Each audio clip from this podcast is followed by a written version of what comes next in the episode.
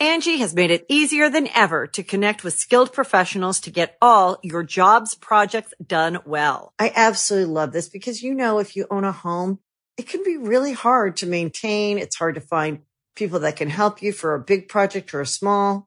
Well, whether it's in everyday maintenance and repairs or making dream projects a reality, it can be hard just to know where to start. But now all you need to do is Angi that and find a skilled local pro who will deliver the quality and expertise you need. Angi has over 20 years of home service experience and they've combined it with new tools to simplify the whole process. Bring them your project online or with the Angi app, answer a few questions and Angi can handle the rest from start to finish or help you compare quotes from multiple pros and connect instantly, which means you can take care of just about any home project in just a few taps. Because when it comes to getting the most out of your home, you can do this when you Angi that. Download the free Angi mobile app today or visit Angi.com. That's A-N-G-I dot com. How's it, everybody? Before we start today's episode, we have to issue a really quick correction from the last episode, which was the weird and wacky rules and interactions. We got one thing wrong. It was pointed out by a lot of people. Thank you. It was the it that betrays interaction. So we incorrectly stated that it that betrays will steal other people's commanders, even if they choose to let it go to the graveyard and then to the command zone. That is not actually the case. That used to be the case before they changed the commander dies triggers rule. Uh, I don't know if you remember, which was, I think, a little over a year back. Um, it's similar to the banishing light thing. So, yep, we just we just messed up on that rule. We uh, double checked it in the wrong places, but we did hear from the rules manager from Wizards of the Coast that it that betrays will no longer be able to steal commanders that go to the command zone. It loses track of it when they are sort of rezoned after they hit the graveyard. So we just want to let everybody know that, so not everybody's out there playing it that betrays incorrectly. It is a card we definitely see in Commander, so wanted to uh, issue that correction. Uh, and one other thing I want to say before we get into the the full episode here, the new episode, is that uh, Verhey, our friend, uh, game designer at Wizards of the Coast, has a channel called Good Morning Magic. And literally, like the day after we released our weird and wacky rules interaction episode, he released a video um, about some cool ninjutsu uh, rules hacks that is along the same line. So if you liked the last episode, I just wanted to plug Gavin's channel and that video because there's some cool stuff you can do with ninjutsu, which is obviously going to be in Kamigawa Neon Dynasty here coming up. So stuff you might want to know about. So check that out, and then uh, you know, or check it out after you watch the rest of this episode, which we'll get into right now.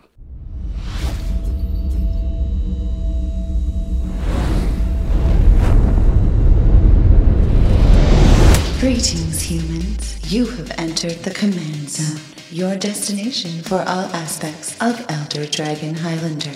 Enjoy your stay. Hey, man, you're talking back to me?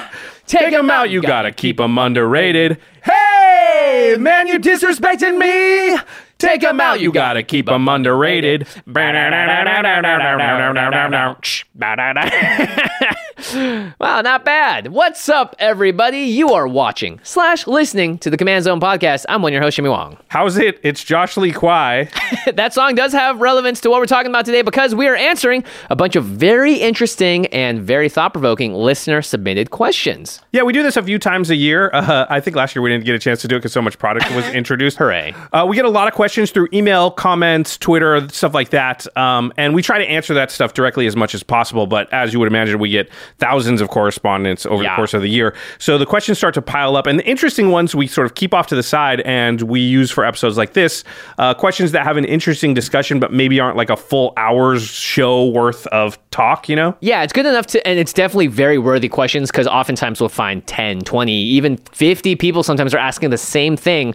But that single question we could answer in five minutes with a discussion. So what we do is we throw them into these episodes, and they're some of our most fun episodes to record because we get to cover a lot of stuff and really have some thought provoking conversations with the audience as well. Yeah, jump around to a few different topics. So today, some of the questions we're going to be covering are things like which mechanic do we think is the most underrated? How many pieces of graveyard hate should you put into your, uh, your deck when you're entering like an unknown meta? Uh, Is targeted land destruction totally taboo? We've got those questions, much more we're going to be discussing in this episode. But before we get into it, we got to shout out our sponsors, channelfireball.com slash command. That is the best place to go to get all your magic products, singles, anything at all. You know you're going to order magic cards anyway. Channelfireball.com slash command, or you can use code command at checkout if you forget to use the URL. Channel Fireball Marketplace really is the best place if you're going to like pre-order Kamigawa Neon Dynasty stuff, which is definitely something you want to do right now. What about those unlands, these Oh. new shock lands and the basics from that set look incredible from Infinity. Oh, Yeah, all that stuff looks amazing. Channelfireball.com slash command. The place to go. You're going to get the price, best prices. You're dealing with licensed professionals, so you're going to get a really good uh, buyer experience. Yep, and they also stock all sorts of different card games too. So if it's not just Magic, there's lots of other stuff to find there. And when you get those cards, make sure you put them into a protective sleeve, into a top loader, maybe even into a deck box that will survive the test of time. That's right, Ultra Pro makes the products that we trust here on the show and in our own personal lives and collections. We're going to talk a lot about the decks that we play today and some uh, very interesting cards. And those cards, when you get them, you want to protect them, you want to keep them nice and pristine, or play them on the playmat. That makes their, you know, their presence that much more felt. Definitely, Ultra Pro allows you to just kind of spice up your battlefield the most because they have the sleeves, the deck boxes, the playmats that can all be themed around the same art, the same set, all the Kamigawa stuff. Ultra Pro has it. So, yeah, definitely the ones we trust. And the final way to support all of our content is directly if you go to patreon.com slash command zone. You know, we started doing something Oh, just, yeah, just recently for our patrons that we've never really done before. Exclusive content. Yeah, so we have a video right now that only patrons will have access to. We're not putting it on the main channel. It is Jimmy and I doing commentary and reacting to the very first episode of Game Nights. In fact, when the show wasn't even called Game Nights yet. Yeah, it was called Out of the Box. Yeah. We got the pre-cons for 2016 Commanders, and we were like, you know what? What happens if we just sit down and just throw some cameras up, play it? And we learned a lot from there. But that was the genesis of the show, and we get to react to it. You get to see Josh's unhinged reactions to his uh, early work. I A suppose. lot of a lot of me being like, "What was I doing? Why Yeah. did we do that?" Uh, yeah. So I know a lot of our patrons have really liked watching that video. We're planning this year to produce more exclusive content for patrons. Uh, patrons already get a lot of other perks like Yeah. access to the Discord, watching game nights and extra turns early, and in fact, we also shout out one lucky patron every single episode. And this, This episode, episode is dedicated, dedicated to to Rob Mossop.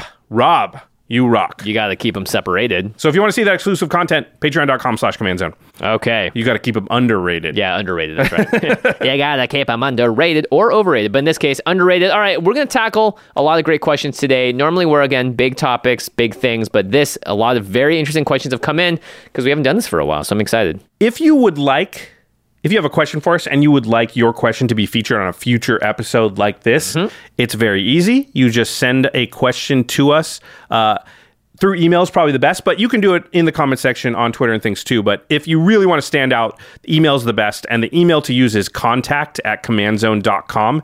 And make sure you use the subject heading question time. Question time. Yeah, that's an old joke uh, if you've listened to the show for a while. But that'll just help us find it later on when we're like, oh, we're doing a, a Q&A episode. We can search through the email and find them a lot easier. Yeah, yeah. And of course, we don't need to feature your name on the episode either or your full question. We usually edit them down for brevity or use pseudonyms. So just let us know in that if that's the case. But you can use that email. It's a new one, contact at commandzone.com with that subject header, question time. Uh, and really quickly, we are going to split this episode up into two sections because there's kind of two types of questions we get. One category is commander and magic related stuff, and the other category is based on content creation, questions about the behind the scenes uh, of game nights or something like that. So we're going to start with commander and magic stuff, and then we'll move on to the content related stuff. And as Jimmy said, a lot of these questions are not direct quotes from the people. They've been edited for clarity or brevity, and we're not using uh, everybody's real name a lot of time. In fact, we're only going to do first names here. A lot of people, for whatever reason, they don't want their playgroup to know that they've asked us this specific question sometimes. There is this guy. It's a friend of mine. You know, you might nice know someone like them in my playground. Yeah, yeah, none of those. Okay. All right. Question number one comes from Billy, and Billy asks, "What do you think is the most underrated mechanic in Commander, and why?" We're wasting no time. We're starting with the topic heading as the first question here. Um, most underrated mechanic in Commander. I'm going to say haste. Haste. Wow. So that is one of the most also most common uh, mechanics in Commander. Yeah, it's not a it's not a mechanic that's rare or that we don't see a lot. This is an evergreen mechanic, and I feel like it's underrated, and I feel like it's often incorrectly utilized. Oh, I see. So haste is so strong because surprise is such an important factor in Commander. Yeah. Imagine how many times has this happened, Jimmy, where you look around the table and you're like, well, nobody's got any Blocker, creatures out yeah. right now, and there's nothing dangerous to me. So I'm going to make a play based on the fact that I can't see anything Mm-hmm. that's going to be able to get at me or do anything really, really scary. Yeah, for me, usually it's like I want to get out to a head or I need to attack or do something to trigger something as well. Because my decks are usually based around attacking. Yeah, and you, so you're looking, you're like, it feels safe because I can see that nobody's got any creatures out or whatever, and so you'll make a move based on the fact that like it, it looks like I'm not going to be able to get cracked back on. Yeah, I'll this- develop this turn instead of attacking or whatever it is. Yeah. Yeah,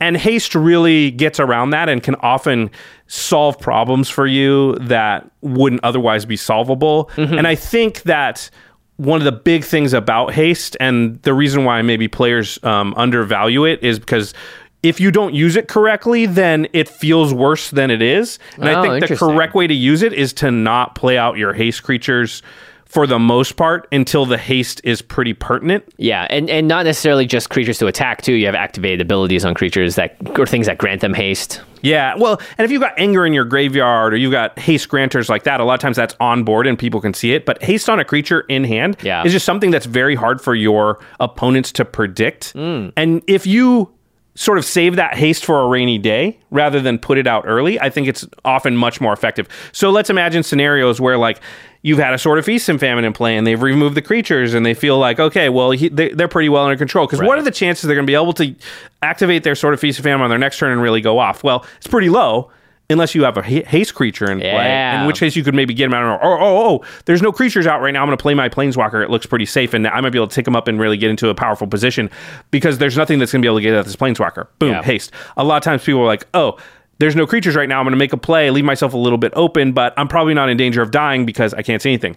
Boom, haste comes out of nowhere. So that's that's why I think haste has often gotten me uh, because I, you know, full disclosure, I'm not the player that plays necessarily with a ton of haste. I mean, I've dabbled. love anger in the graveyard, though. yeah, that's for sure. But that's they can see it, so they're calculating for that. Um, yeah, I will say too. Maybe this is a case to not actually play your Swiftfoot boots out or your Lightning Greaves Yeah. out, unless you really need to protect something, because those both have haste and either shroud or hexproof. You know, and maybe the we- equip costs are so low. Maybe we could do a whole episode on haste because that's a really good point. I think probably a lot of people are misplaying or not properly getting like the most amount of value out of their Swiftfoot boots and lightning greaves. I mean, obviously they're in your decks a lot of times to protect your commander. Yeah, but if yeah. they're not going to do that thing right now and that's not important, then I think it a lot of times probably is correct. It's like a three mana haste granter for both of them, right? Right, and you got to weigh a lot of op- a, a lot of a lot of factors. Um, you know, they cost some mana, and if you can't mm-hmm. use that mana in another way right now, it might be better to put them out or something like that. But there are probably points where it's better to hold your lightning greaves, play it with a creature, suit it up, do a thing, get in there. You know, maybe knock somebody out or get an important thing out of the way. Yeah, yeah. And, and like I said, if you saved your haste for a rainy day, you'd be able to do that. Where instead of just blowing it early in the game at a point that's not that impactful. Yeah, I like that a lot. I also think one thing that people should think about is that artifacts that tap for mana also kind of have pseudo haste. A mm. lot of times you play a creature, you can't use it that same turn. People forget that artifacts, newer players usually, can tap the turn they come down. So you can have really explosive turns by sequencing out the mana rocks in your hand so that you can use them to play something else and yada yada.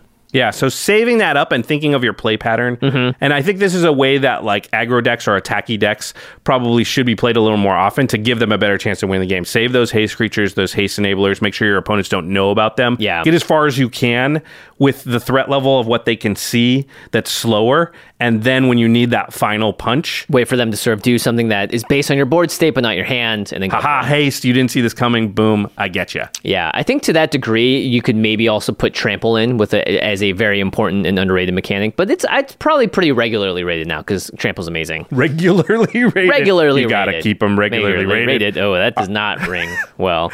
All right, Jimmy, Um, what is your, what do you think is the most underrated mechanic in Commander and? This is a slightly more deep cut because I just don't see many cards with this out there. Even though there are plenty of great options, it is Convoke. Ah. So Convoke is a mechanic that says your creatures can help cast this spell, and each creature you tap while casting the spell pays for one generic mana or one mana of that creature's color. So this means that you can be tapping creatures on your board for colored mana for Convoke spells. Um, some of the biggest Convoke spells out there are Hour of Reckoning, which is a board wipe that kills on non all non-token creatures, so you can use your tokens to tap for it and cast it.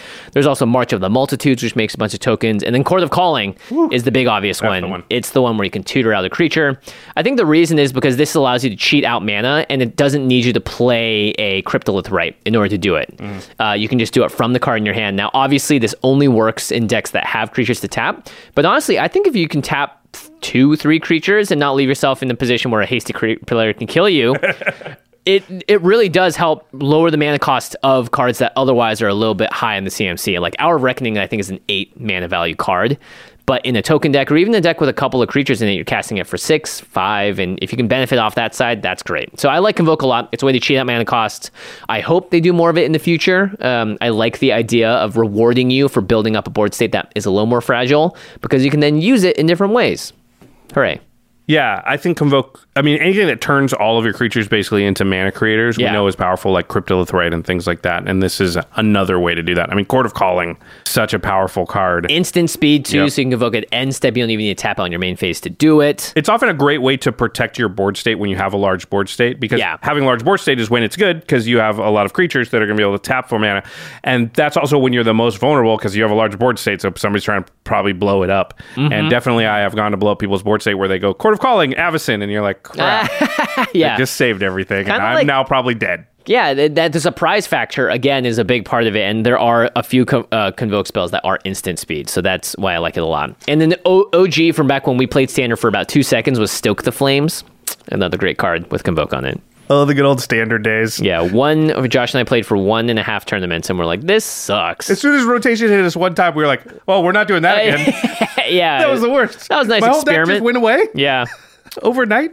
but it's what got us into Magic originally was that that that Khans era, which is a lot of fun. Yeah, it was really limited though. I don't want to. I don't Yeah, want to yeah, give yeah, credit to uh, standard. Yeah, yeah. We just played standard because we had all the cards. We had all the cards, and I still had to buy some extras. And then again, rotation. I was like, why did I? Why did I oh, I I still that? have all four Temur Sabertooths, which are doing nothing for me. Sorry, I meant to say Savage Knuckleblade. Oh, yeah, Big Nux. Yeah. I got I got screwed up because Temur Sabertooth has the word Temur in it, and Big Nux is Yeah, oh. Temur. So yeah, you get it. Question number two. I know that land destruction is frowned upon in casual circles, but I lost to a glacial chasm the other day because I just had no way to deal with it. Are you playing him or her? Sorry. I'm not sure what I should do. If I put strip mine or the like in all of my decks, are people going to hate me? And this is from Daisy. The answer is no, Daisy. Strip Mine is an incredible card. So is Wasteland. That there's a reason also that they've been climbing in price, and mass land destruction is frowned upon. Yeah, I think that's gotten a little bit confused in the community. Uh, mass land destruction being Armageddon and things that destroy all lands or destroy a lot of lands. I would put like wildfire and things in there that every player you know has to sacrifice for or a lot of lands uh, as things that are frowned upon by most casual commander players. But in general, single target land destruction, in my experience, has not been frowned upon. And if people are frowning upon it, is that a thing? Um, Yeah. I think they're probably misconstruing. Like, definitely, you should have the ability in your deck to answer a Cabal Coffers or answer Gaea's Cradle. well, Gaea's Cradle for sure, or answer a land that somebody has put, you know, some amount of enchantments on, or right. also or Blast Zone. Yeah. Yeah. those kinds of cards. Yeah. also, I think you want Strip Mine and Wasteland in all of your decks now. If you can, obviously they're not cheap cards, so it some some kind of land destruction in your decks if possible because of Imprisoned in the Moon and Song of the Dryads. Oh, yeah, So yeah, if they cast that onto your commander, it can just be very hard for some decks to figure out a way to get their commander back. And one of the ways you can do it, it's not the you know it sucks, but it's strip one yourself. I've definitely done it, right? You play strip mine, strip mine, you're imprisoned in the moon commander, it goes to the command zone. It's not the best, but at least like I'm back in the game because so often now, if my commander's not out, the deck just doesn't do anything because that's just how commander is more often played than in the old days. Yeah, and there's lots of other. There's like Ghost Quarter. There's a lot of Yeah. options out there as well for ones that don't fully punish the person. They're allowed to get a land, or there's a newer one that you both get to get a land when you sacrifice it, so you're never down on the land. So there are other other ways to do it. Strip Mine and Wasteland are the most expensive because they can just you can play it that same turn, tap it, and get rid of it. Now, things that players do frown upon, Daisy, is if you have a Crucible of the Worlds or Ramunap Excavator in your deck, and then you're playing these lands out of your graveyard every turn, sometimes multiple times, and getting rid of multiple lands. Or if you're singularly targeting one person with repeated land destruction, or cards like Plow Under, that is what's frowned upon because you are taking away, stripping away the ability for people to play the game, and sometimes in a way that feels way too targeted. Yeah. I, I would say those are things you can choose to do too. Like you don't have to play your strip mine with your Ramunap excavator. Um, Please you don't. can if you want to. I've done it for sure. If somebody's b- done something else that I think is equally And they're out as bad, control, yeah, yeah. it's like oh, whatever. Sorry, I'm going to strip a- mine three of your lands. If a glacial chasm is winning the game for that player, the other players at the table should not have any issues with you getting rid of it. Because at the end of the day, you are playing your land for the turn and using it to get rid of that card. So you're actually down the card too. Yeah, it's definitely not an advantageous play to play a strip mine and strip mine somebody's land. As far as like that player's down a card, you're down a card, the other two players are up a card. So I don't think there's anything that should be frowned upon by the community. That's just like a straight up fair play. It's Yeah. it's when you go to Armageddon and then, you know, with your suspended creatures on the stack or something like that, that people start to get a little bit salty. Generally that does win the game though. I don't I don't tend to mind land destruction as much for that reason, but I get Yeah. why people don't like it because they're like, you took away my ability to cast stuff and play the game. One land is not your ability to cast stuff and play the game. It's multiple lands that really starts to be like, well, I can't do anything now. Yeah, and lands again are considered the most powerful part of Magic by many players because they are generally very hard to interact with. You'll see the words non-land permanent uh, on a lot of cards these days because they don't want people to just be taking out lands willy nilly. Yeah, I think we should take off the stigma of getting rid of lands and making them sacrosanct a, a little bit more than we do, actually, if anything. I think we're a little bit too far on the side of, you know, land destruction is frowned upon. I think we should move it back towards. We should normalize it a little bit, as I mean, say. if, I would say if you're playing against someone that plays five mana rocks and then they have three lands out, it's definitely okay to get rid of one of their lands because they're showing that they can expand their mana in other ways. So, All right. Oh, and there's just so many lands now that are just like, you know, somebody puts out Field of the Dead or whatever. Oh like, my you got to be able to get rid of Yeah, those yeah, lands. yeah. They just do a lot these days. So, yeah, it's true. They do a lot. all right, let's move on to question number three. All right. How many graveyard hate should you put in your deck while preparing for an unknown meta? Should you focus on versatile ones or effective pieces just so you don't get caught unprepared? Thank you, Daniel, for a very good question there.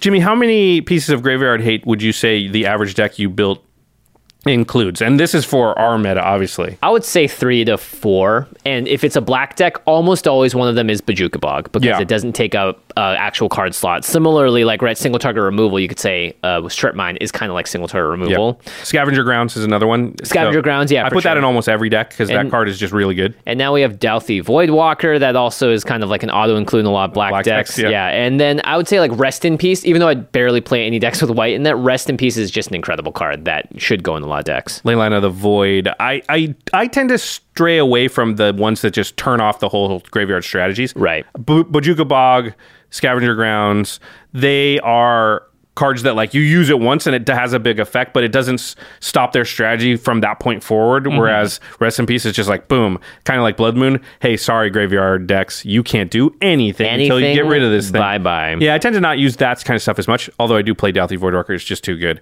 Pretty good. Um, I would say for an unknown meta, there's a lot of graveyard hate stuff that's kind of like neutral. If you just that has cycling on it, kind of like Oh, Relic of. Progenitus. Yeah. um, does the thing where you know it hoses graveyards, but it draws you a card. and it does it one time. Yeah. So it, you you basically can just wait to use it at the most opportune time, but it doesn't completely destroy someone's deck. They'll just go back, restart their engine, blah blah. blah. There are the there are the lantern, Soul Guide Lantern, Lantern Oh, of yeah. the Lost. Both have a draw card aspect. They're cheap. They don't do what Rest in Peace does, but I think that's enough when going into an unknown meta that like, hey, if they're not playing graveyard stuff, you just pay one, pay pay a second one, draw a card, and it doesn't have a large effect, but two mana draw card is gonna just cycle through your deck. It's not like you played Tormod's Crypt or something, does Yeah. literal nothing and costs you the card. What I do like are cards like Ashiok Dream Render because Mm. this is multiple uses of land. Uh, I mean, of graveyard tape. Um, but I think in an unknown meta, you would be fine with just a few pieces. And then if you have tutors in your deck, then you know that that's a redundant piece that you can go find that card. Should it be really necessary? yep. All right, that's a good question though. I like it. Thank you, Daniel. All right, so question number four. Occasionally, I'll see players playing for second place, meaning that in the late game and convinced they cannot win, they will target players other than the one in the commanding lead. I think this is poor sportsmanship. What are your thoughts from Chris? Uh, you know they they do say that if you come second in a race, you're the first loser, right? No, that all It doesn't is- matter if you win by an inch or a mile. Winning's winning. Thanks, Dom.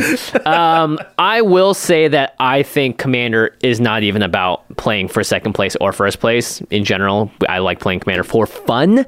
So I think if someone's trying to gun for second place and they're trying to knock out people as someone is already surging ahead, to me it feels like, well, you kind of missed the challenge there. It would have been fun to try and get rid of the arch enemy, right? Instead of just letting them run away with it. But I don't personally, I feel like I don't really have too many issues one way or the other with someone that would do this in the game with me. I look at Commander a lot of like what makes you quote unquote good at Commander or maybe fun to me about Commander as like predictive social modeling. Mm-hmm. And so if a person does that, that is a thing I should have been able to read about them and maybe take advantage of. So But now you know for the future games too. yeah, and so maybe they're the person I particularly want to be in second place, and putting them into that position is actually a strategic advantage Mm-hmm. that I'm, you know, using on purpose Right, as a thing. I don't think it's poor sportsmanship at all because the way a person reacts genuinely in the moment just kind of is how multiplayer social dynamics should work, right? Yeah, and and we should be abiding by what players want to do. Yeah. Um, unless it's just so egregious and so offensive that it makes people not want to play with them. And I think this is far from that. Yeah, as long as they're using their cards Yeah. and fair effects within the game, whatever they decide they want to accomplish within the game, like it's it's not really that much different than complaining if a person is like, well, they built a story deck and they're trying to like tell a certain story. They're not even trying to win. Well, that's how they're playing the game. And if you're trying to win, your goals are not aligned, but that doesn't mean that you can't use each other Right. to help that you each advance whatever your goals are. I mean, yeah, we're we're famous for always saying like, however you enjoy the game, that's the way you should play it. And I don't think it's poor sportsmanship to not try to win. Uh, because there's a lot of ways that people go about not trying to win or not trying super hard, Hard to, to win. win. yeah. If they win, cool, but they're not specifically gunning for it. Yeah, exactly. There's a lot of players who are like, oh, I'm trying to build this weird combination of cards that I built this deck to do, and I, you know, if I win, that's cool. But I've seen a lot of players like, I don't care, I did my thing, Yeah. I'm happy, and they're not poor sports. So I don't think that's inherently that different than somebody who's like, well, whatever, I can't win this game, but I'm going to make sure I get second. Yeah, I would also say like you'll know after the game whether or not that decision was one that really upset a lot of people, and if it is one that you find is consistently happening, they're only right. If, if it gets bad, then that's the kind of thing where you go, okay, we've seen a few case studies of this now. We know that this leaves players around the table feeling X, Y, and Z. So let's talk about it. And that is again part of that whole rule zero slash post game discussion that people are starting to talk about now for Commander, which is when you're done, maybe that's a time to reflect and think about the things that you may have felt. And if this is one of those things and it's getting out of control, then you can have a conversation for it. But I think both Josh and I are on the same page here. I think there are like sketchy, borderline scummy things you can do within the game too. Well, We've- like conceding at instant speed. I was just going to say that. That's Yeah. exactly the point I was going to make. I think that, you know, we have a general rule in our playgroup that you can only concede at sorcery speed. Mm-hmm. And this is just so that if someone's attacking you and they have a bunch of lifelink or something and you're mad because they're killing you, you don't get to just spite concede. You don't get the lifelink, ha ha ha. Because that's just not using game mechanics. yeah, you're like to- cheating the system to Yeah. spite someone else. So that kind of stuff d- definitely rubs me the wrong way if people try and pull that. But I don't think anything you're doing that's legally allowed to be done with the cards that you've brought into the game is generally unsportsmanlike. This did make me think of a related discussion we had around the office, Jimmy. Uh huh. Um, so this is not a listener question, but it was related enough, and I thought interesting to bring up. We played a game the other day, um, and someone was getting attacked for lethal in Hmm. that game, and they had some blockers up, and you know decided to block in a way that hurt the attacking player the most, like Yep. killed a couple of their creatures, but they were still going to die no matter how they blocked. Right. And there was a discussion in that game about, well, you know, you're going to die. Why are you killing that player's creatures? You're you, you know you're king making in a way you could just let it all through since you're going to die anyway so that they don't take a disadvantage from attacking you I see. Right. Yeah. Interesting. Well, where do you land on this? oh i'm definitely like if you're coming after me and especially if i'm in a playgroup that i play with a lot like i want to establish that like listen whatever i can do with my cards I will. to harm you, I will, because I need you to calculate into every future game from here on out. Yes, I could take Josh out, but in so doing, I will injure myself to the point where I probably won't win this game. So I need to wait for a better moment. Yeah. And that gives Josh, me as the player, maybe a little bit of leeway in situations. Maybe they have to leave me alone or be wary. I don't know what punches he can throw as he's going down that might be able to like hurt me a lot to the point where I can't win this game anymore. And I like establishing that. I think there's a lot of value in, you know, you get a lot of game value in that over the course of, you know, many, many games. Yeah, I like doing whatever you can to the player that's attacking you just because it feels right. it's a very like blunt way of putting it, but like, hey, if you're going to take me out, then I'm going to do whatever I can to stop you. Also, you should be at making them wonder do they have something can they Yeah. stop me from killing them and those kinds of decisions sometimes will make someone not attack you at all so i think just like lying back or being like i'm going to take care of other things around the table or i'm not going to do anything at all doesn't actually put you in an advantageous position for that game or the future because you don't want people to think that you've got no bite either Yeah, I like that. Uh, Exactly that statement. I mean, imagine a player, a mythical player who, if they're attacked for lethal or anything, they just concede and they let you not lose anything in the exchange, even when they can. yeah yeah yeah You always take that player out when you have the chance, right? Because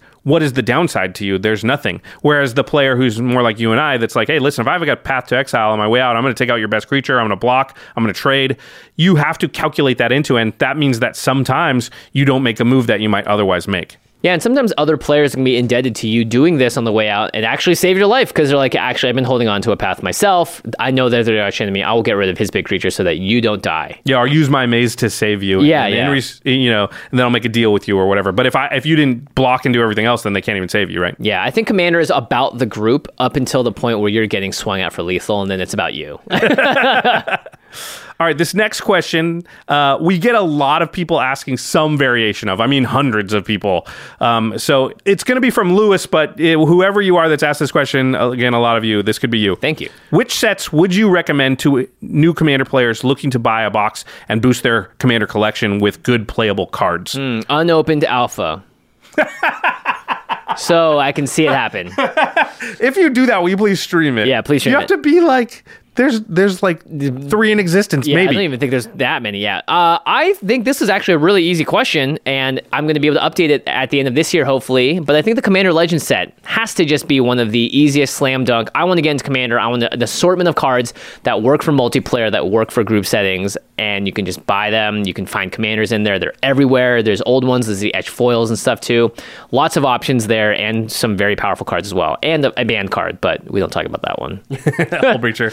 Yeah, that's a really good one. I think obviously Commander Legends is designed for Commander, so it's likely to have the most goodies. And we know there are like 71 legendary creatures in that thing. so Yeah, yeah, You're yeah. likely to get a lot of options for decks to build. cool partner pairings and stuff too. I would say just anything within the last couple of years. I mean, depending on what your budget range is, generally whatever is the most recent set is the cheapest Mm-hmm. to get. If your heart is set on like I'm going to buy booster packs and crack booster packs in order to build my collection, because you know what Jimmy and I have talked about a lot recently on the show is just how powerful new cards are in the format. Yeah. and so anything from the last couple of years is going to be you know in the it, all those cards are strong enough to play in Commander because they've been designing stuff for our format now where they didn't used to. So if, if you bought something from like Khans Block or something like that, like Yeah, years very years few ago, of those cards actually are going to be. Now we're not going to use the word playable, but ideal. How about that? Yeah, you'll just have less cards that are sort of commander caliber for, you know, the greater Oh, like world that. of commander out there. And so I think like newer sets are probably the most sort of jam packed, especially within Yeah. the last two years because they did the year of commander and then then 2021 felt like even more year of commander. Yeah. So there's just a lot of stuff there. And then then I think it's down to just preference. Like do you like vampires? Do you like werewolves? Oh, yeah. Which set is it that kind of speaks to you because you're going to get a lot of legendary creatures. That's just how they build sets now. And you're going to get a lot of commander playable cards because they're seeding more of that stuff in than they used to. And Commander's Legend Baldur's Gate is coming out this year, oh, so Oh, yeah. that I might we, wait for that. Yeah, yeah. Who knows? people don't eh. wait. Well, I would also say Strixhaven eh, of all the sets, I think are great because they uh. had a very specific focus on the enemy color pairs, and so there are all of them, and the ally color pairs too. I think, right? No, just It the was enemy. just the enemy. yeah. So that that's a great place to start. Two colors is a very good entry point for Commander. I like that. I would say Strixhaven. Anything from the last couple of years, but Strix, Strixhaven or Commander Legends. I like Strixhaven a lot. And on back to school.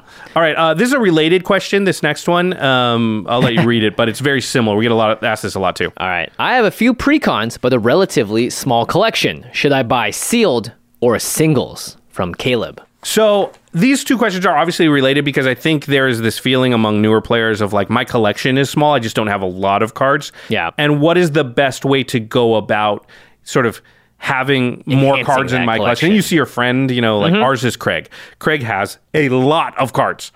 a lot of cards. Like a lot of cards. He's been playing for 20 plus years, so. And so when we got into Commander, I remember looking at the, just the amount of stuff that Craig had and just thinking like he has so many more cards than I have. I need to get more cards because I want to be able to build more decks and stuff. And Craig has a million, you know, he had Yeah, 40 yeah. decks at that point and I had two. uh, so I, I know why new players like feel the the desire to sort of grow their collection. It's not like they want any specific deck so much as they just want options. Because you and I can sit at home, Jimmy, and like pore over many, many cards. yeah, if we want to build a deck, We'll figure it out. yeah. Now there there'll probably be cards we want to order to sort of optimize it and make it better. But in general, like uh, I can make a functional deck of almost anything just because my collection is fairly large now. Yeah, and and if you should ask yourself, right? Are you looking to have a collection that you can just open up, pick from, and build a deck out of scratch? It's overrated, you- by the way. Uh, yeah, exactly. I was going to say that too. Are you looking to more specifically build into your favorite colors? Are you just you care about like Josh said earlier? You just love werewolves or vampires? Um, and ask yourself that because that will also base change the answer that we'll give you. I think. Yeah. It's totally overrated to have a big collection that you can just build stuff from, uh, because you will always have cards that you wish you that you need for this deck that you just don't own. And I don't care how long you've been in Magic, it still happens to Craig, Yeah. for instance. So I would And say the cards pile up too. Yeah. You know, you're thinking, oh, I'm going to get all these cards. It's so cool. I have access to all these things. And then you're looking at piles of cards to the left and the right. You're losing track of things. It's hard to keep track of all of them. Okay, let me ask you a question. I know the answer, but just for the audience. Yeah, yeah. Have you ever ordered a card that you 100% know you own, but you're ordering it because you don't want to have to find it? It's not, yeah, well, it's not just that I don't want to have to find it. I actually just don't know where it is. Right. Because I'm like, You is don't it look in for one it. of those decks? If it is in the deck, then I do need another one for this new deck. If it's not one of those decks, which of these 70 boxes I'm looking at is it going to be in? I'm just going to pay a quarter and get another one. Yes, there was a card. I was building a deck the other night. There's a card from like Battle for Zendikar. It's like a common. Oh, yeah. There's no. And I was like, I know where my Battle for Zendikar stuff is. It's in the back of my closet over there. And I'll have to take down like nine boxes, Nah. find the box with it, search through it, find it, then put all that back. And I was like, I'm just going to pay 25 cents for the card. yeah. Yeah. Yeah. So big collection overrated. Caleb, this is. Time is valuable. Yeah. If you're to take 30 minutes to find a card, maybe that's worth more than a quarter. So, Caleb, this is a long way of telling you buy singles, not sealed product, if you want to build your collection. Trust me, it, your collection will still build over time. If you want Yeah. the joy of cracking packs and all that stuff, playing limited, playing limited, uh, you can buy regular booster packs or the collector's boosters seem like a really fun cracking experience for Modern Horizons 2, for Commander Legends, and for obviously a lot of the feature sets. But that's if you just want to have flashy cool cards. And, and then maybe you have the goal of trading it. Maybe you have the goal of going to your store and selling it back to the store and getting redemption. In which case, you can buy some sealed product. But otherwise, Josh and I, it, it's, it's obvious. buy singles. Buy singles. Channelfireball.com slash command. Okay. You got to keep them separated. The singles. Under, oh, yeah. yeah, yeah, from the sealed product. Regular rated. All right. Uh, question number six. I like this one. If you could have a superhero as your commander, who would it be? This is from Zach. I would have it be Josh Lee Kwai, hero of the command zone. um, I, I was thinking about all of the Marvel and the DC superheroes, and this one was pretty obvious to me. I wanted it to be the Flash. Oh, It's nice. super fast. It's red. It's hasty. It, I and I love the fact that Flash can go so fast. I believe he can turn back time with his speed. So he should be like red blue then. Yeah, yeah, yeah. Because he's definitely manipulating time itself by moving so quickly. I think that'd be really cool to have kind of like a Norin the Wary esque card with the Flash because he's always bouncing in and out. It's really hard mm. to target. It's a different kind of haste. Would he be like extra turns or extra combats or something? it almost has to be, right? I feel like he would allow you to take another main phase or take another step, but not necessarily give you a whole extra turn because I think that's a Another combat. Step, maybe. Yeah. Oh yeah. That's pretty good because he can definitely hit you twice while other people. He's he's faster than double strike. Yeah. Oh yeah. He is Flash Strike. Uh, I was thinking about it too, and I think I would go with Professor X. Ooh yeah. I think we. I think you may have talked about this before. I Really? like. Yeah. Because he's. It's just such a cool card. Yeah, it- I just want to read other people's minds. I don't know. I don't want telepathy. I don't want telepathy because that is just a confusing card, and every time it's on the table, like it's too much information and it slows How down would games. Professor X work from a gameplay standpoint? yeah, I'm not sure. Maybe you can look at other players' hands in some way, or he also does that thing where he just pauses everybody. Me. Is that a real thing from the comics, or is that just a movie thing? it could just be a movie thing, and then they kept doing it because of that challenge that went viral. It seems way too powerful. like, hey, I can just stop time for Yeah. everybody.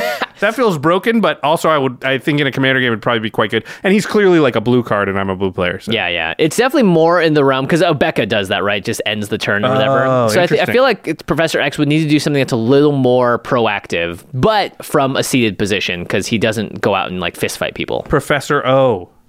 Becca. Becca. That is actually Chronologist. I already built that deck. It's pretty cool. So yeah. okay. All right, we've got uh, a few more magic related questions left. We're not done yet, and then we'll move on to the stuff about our content creation uh, and that aspect of our channel. But first, we got to take a quick break. Hear a message from our sponsors. Angi has made it easier than ever to connect with skilled professionals to get all your jobs projects done well. I absolutely love this because, you know, if you own a home, it can be really hard to maintain. It's hard to find people that can help you for a big project or a small.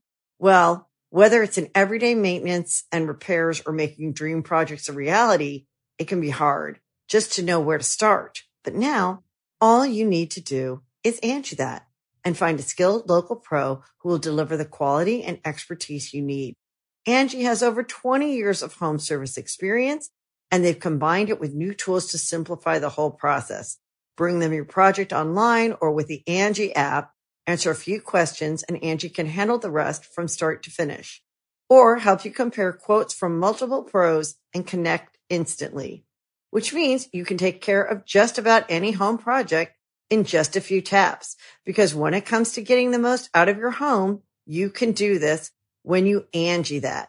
Download the free Angi mobile app today or visit Angi.com. That's A-N-G-I dot com. Another day is here, and you're ready for it. What to wear? Check. Breakfast, lunch, and dinner? Check. Planning for what's next and how to save for it? That's where Bank of America can help. For your financial to-dos, Bank of America has experts ready to help get you closer to your goals. Get started at one of our local financial centers or 24-7 in our mobile banking app. Find a location near you at bankofamerica.com slash talk to us. What would you like the power to do? Mobile banking requires downloading the app and is only available for select devices. Message and data rates may apply. Bank of America and a member FDIC. Your brain needs support, and new OLLY Brainy Chews are a delightful way to take care of your cognitive health. Made with scientifically backed ingredients like Thai ginger, L-theanine, and caffeine, Brainy Chews support healthy brain function and help you find your focus, stay chill, or get energized. Be kind to your mind and get these nootropic chews at olly.com. That's O-L-L-Y.com. These statements have not been evaluated by the Food and Drug Administration. This product is not intended to diagnose, treat, cure, or prevent any disease. When you need mealtime inspiration, it's worth shopping Kroger, where you'll find over 30,000 mouthwatering choices that excite your inner foodie. And no matter what tasty choice you make, you'll enjoy our everyday low prices, plus extra ways to save, like digital coupons worth over $600 each week. You can also save up to $1 off per gallon at the pump with fuel points. More savings and more inspiring flavors make shopping Kroger worth it every time. Kroger, fresh for everyone. Fuel restrictions apply. All right, we are back answering some of the top, coolest, hardest hitting questions we've ever answered on this channel. And this next one is going to knock us on our butts, Josh. It is because I had to go count. How many commander decks do each of you own? Dun dun dun, asks Sean. Thank you, Sean. Uh, I currently have 28, Whoa! and there are like three or four that I've I've opened and taken a few cards out of. Oh, so they're kind of non functional then. And by the way, I'm an idiot. I don't know what cards I've taken out of those because I was going through last night and I was like, I remember opening this box and putting it in this position so to remind myself that hey, don't play this. Don't You've play- taken yeah, some cards yeah, out, yeah, yeah. and nowhere did I write down like what those cards are. So I'm just looking at the deck, going like, I have n- that was six months ago. I don't remember what I took out of this thing. I do the same thing where I'm like, I'm so smart, I'm gonna take a picture of all those cards. I take a picture, and then literally months later, like You're you like, said, you're like, uh, where is the picture? And then you look at the picture and you go, I can't even tell if some of these are foil or if that one's a. What does this picture tell me? Is it telling me what's missing? Yeah, Like, okay, so how many decks do you have? I actually looked, and because so many of my decks are in disarray, I have seven. That's it. Yeah, but I have about 16 that are half built. Or they're from game nights, and I was like, I like uh, the colors, so I'll make a new deck out of this. I'm going to take these cards out, but these are just synergy pieces. Yeah, so I have like seven fully functional. I can take them with me to events decks. And then I have, I would say, like two or three that are functional and fully to get there, but they are just old and they don't have ramp in them. They don't have color fixing. They were just like experiments. They haven't been updated since you know Yeah. 2016 or something. So. I guess uh, the, the, how many decks I own probably closer to 15, and some of them are dis- in disarray. And how many decks I actually are proud to play and are functional are is like seven to eight. Wow. Yeah. Wow. Yeah, I have 28 I could play, and I got to say, about three to five of them are like, I don't actually ever really play because one of them's like Mizzix. Oh, I have right. a Derevi Stax deck. Yeah, uh, my Mizzix decks is just sitting. I need to take that. I have a Teferi. Chainveil deck. I think I've played it twice in the last year. So, like, real decks that I play, there's probably like 20 in the actual rotation. I, I, a better question might be how many decks have we built? Oh, yeah. And at this point, it's probably close to 100. Well, that's interesting, and, and this isn't a question that um, anybody asked, and this is a little bit about our content creation. So Yeah. um, we'll we'll be quick here, but people often ask us like, what happens to the decks we build in game oh, nights? Oh, right, right, right, Because yeah. it, you know, just by Game Knights, you have built nine or ten decks per year for the last five, Five years, yeah. So it should be fifty decks, but. What what happens is we got to take those apart most of the time to use the parts for other decks for Game Knights. So we don't tend to keep them around. I think there's probably like of all the decks, you know, we've played 50 episodes now. Um, some of them are precons, obviously. I think there's like three to five of those decks I still uh, own. And what I ended up doing was taking those apart and then reordering the pieces for a deck so that Yeah, you can. The cards can go back to the the office collective pool. Yeah. yeah, exactly. So how many of the decks from Game Knights would you say that you've kept around? About three. Yeah. yeah, yeah, yeah. And one of them is in that disarray pile because I compl- I was like, I just like the colors. I don't want to actually build this commander though. Yeah, so we build a lot of decks for Game Knights and extra turns, but they don't stick around forever. Yeah. like our like our personal collection. I will say my brain hurts thinking about my decks and how many of them need to get upgraded. And when I do so, it's like it's it's a serious retooling. It's not just going in and putting new tires in the car. It's like new engine, new Yeah. upholstery, a lot of new things. Yep, it's it, yeah, it's a time commitment for sure. Okay. All right. There's a follow up question from another audience member that's similar, or at least on the same subject. Anthony asks. Do you have a method of how you like to build slash rotate the decks? Hmm. For instance, do you try to avoid similar strategies or avoid color clashing? And this has to do with the decks in our own collection.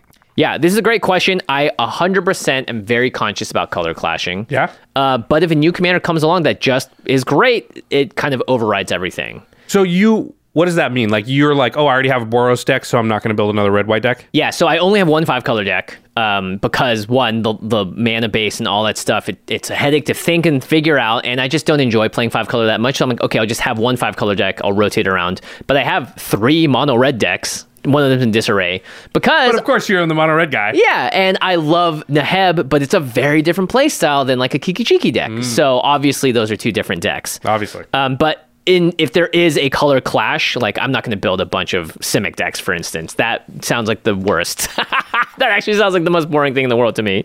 I don't care at all about current, and then I have no idea. When I counted the decks, I Yeah. didn't like map it out. I don't know how many of what I've got. I know I've got a lot of th- five and four color decks, but I don't know exactly how many. I have. I don't care at all. I'm just like, Yeah. is this a cool strategy that I think will be fun? And I don't even think too much about whether I have another deck that's that strategy. Although I tend to.